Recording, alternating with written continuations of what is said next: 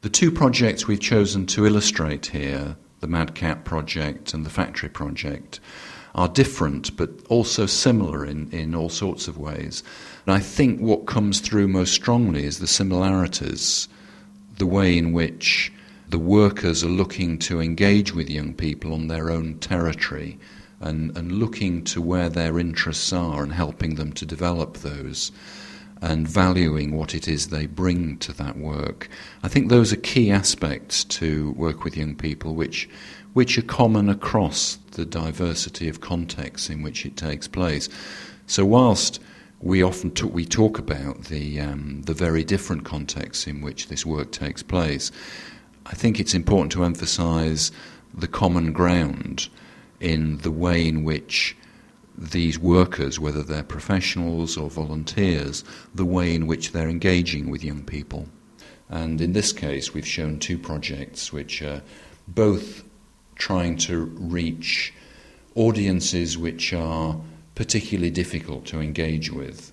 These are not the kind of young people who would naturally walk through the door of a, a traditional youth centre. And the other similarities you'd see with them is that they operate on the basis of voluntary participation that the young people can, in both cases, walk away if they don't like what's happening. This isn't like social services or probation work. It's work where attendance of young people is voluntary. So that's what distinguishes it, and that's what we characterize in the course as work with young people. What we're looking at in these two examples is very much um, work with young people as it happens in the UK. I think the aspects of this that uh, could be transferable to other places and other audiences are to do with the values, the principles, the ways of working which underpin both of these approaches.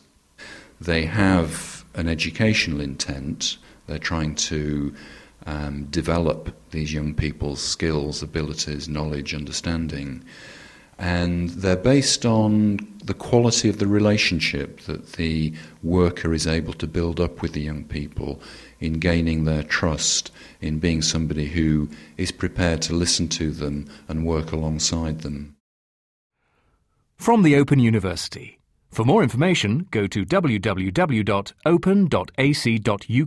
forward slash use.